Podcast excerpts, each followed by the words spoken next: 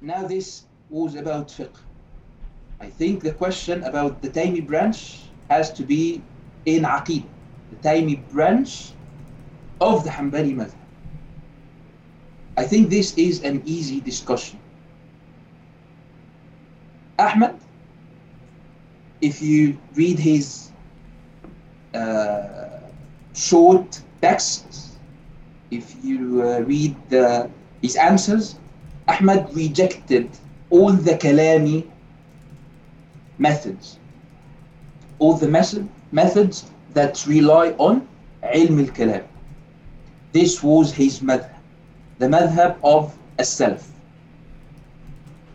All the Hanabila who followed the aqidah of Ahmad held the same position. The vast majority of Shaykh al-Islam Ibn Taymiyyah's books are full of kalam. How can this be a branch of the Hanbali? If you want to say that the mutakallimin, the Asha'ira, they supported and strengthened the Aqidah of Salaf by logical proofs. Let's agree on that. But the method itself is different from the Hanbali method. The method itself is rejected and prohibited by the Hanabil. I'm not here talking about differences between Asha'ira and Hanabil. I'm talking about what the Hanbali madhab is in Aqid.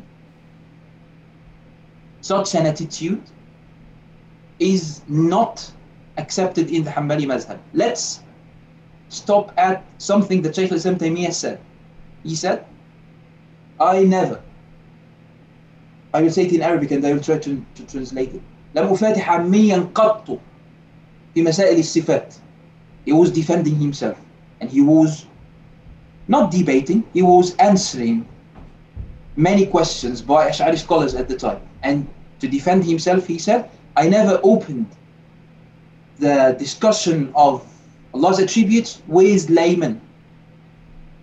The Hanabila, the amount that they say in their aqaid can be said to anyone. And Ibn Taymiyyah himself said, the aqidah of my ancestors from the Hanabila, this wasn't the most authentic aqidah. It had mistakes. The man rejected.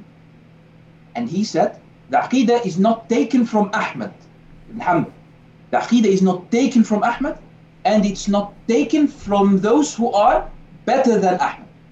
Because the Aqidah is a matter of ijtihad. Dhalib yaqiniyya. He, he realized that.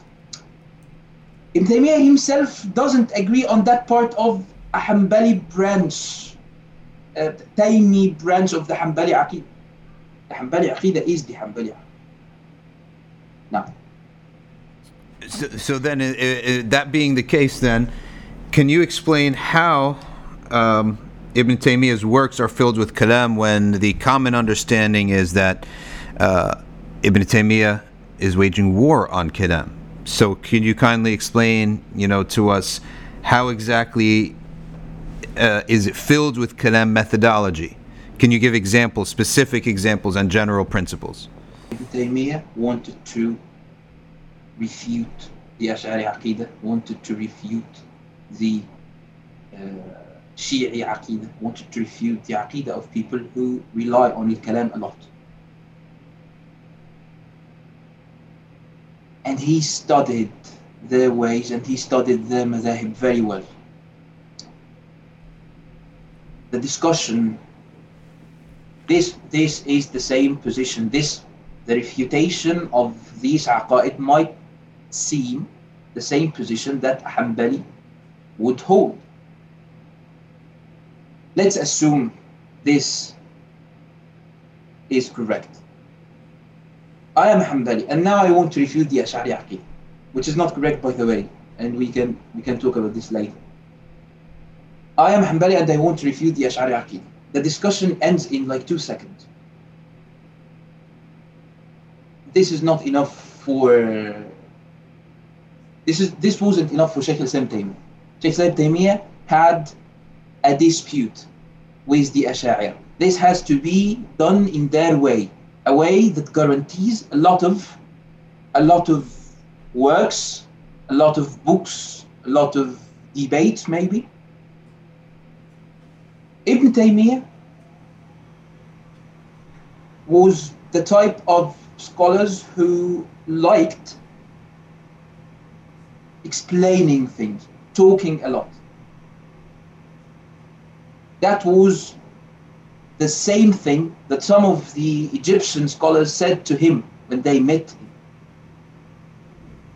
Or what some of the Egyptian scholars said about him when they were asked to debate with him.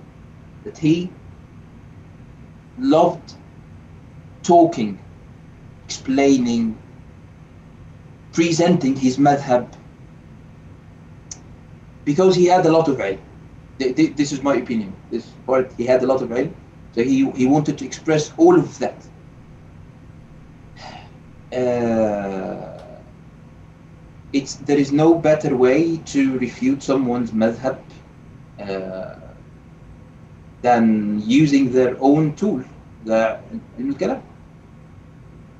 And uh, he didn't want the discussion to end in two seconds, like the Hanbali discussion with the Ash'ari. So, is it accurate for me to understand here that Ibn Taymiyyah he uh, parted from the Hanabila in his methodology, but are his conclusions this correct? Would you say that the conclusions are the same? I will talk about the uh, the how the Hanabila or the, the Hanabila after Ibn Taymiyyah viewed uh, Ibn Taymiyyah's position in Al-Aqaid.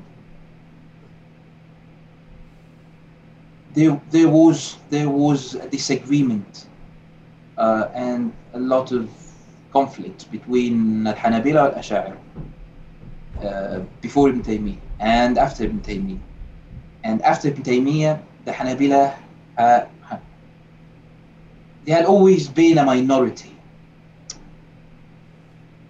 Saying that uh, Ibn Taymiyyah was not an Imam, was not Shaykh al-Islam, was not a scholar, this wasn't the Hanbali position.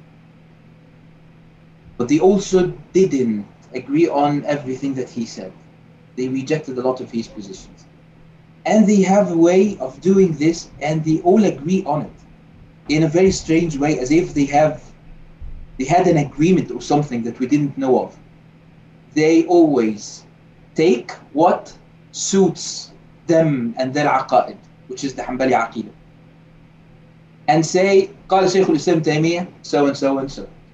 And Ibn Taymiyyah had a detail in this issue that, that contradicts with the aqidah of Ahl Sunnah wal Jama'ah. And they would just omit this part and they would they would continue. You see, one of the greatest yeah,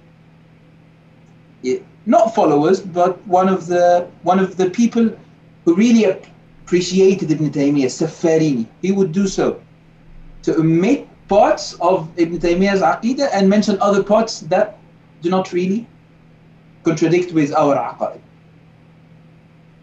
Al-Buhuti himself appreciated Ibn Taymiyyah.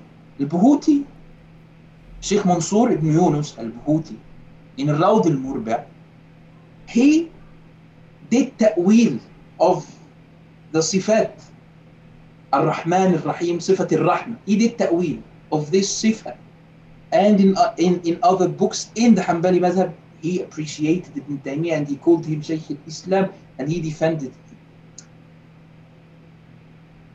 They wanted to coexist with Shaykh al-Islam rejecting the parts that can never be in our Madhab and this can be highlighted in a book called المنهج الأحمد في درء المثالب التي تنمى إلى مذهب الإمام أحمد It's basically based upon positions that Ibn Taymiyyah said and they were claimed to be Hanbali in fiqh, in aqaid and in other things and the author of the book who was a Hanbali scholar Al-Qudumi Al-Qadumi said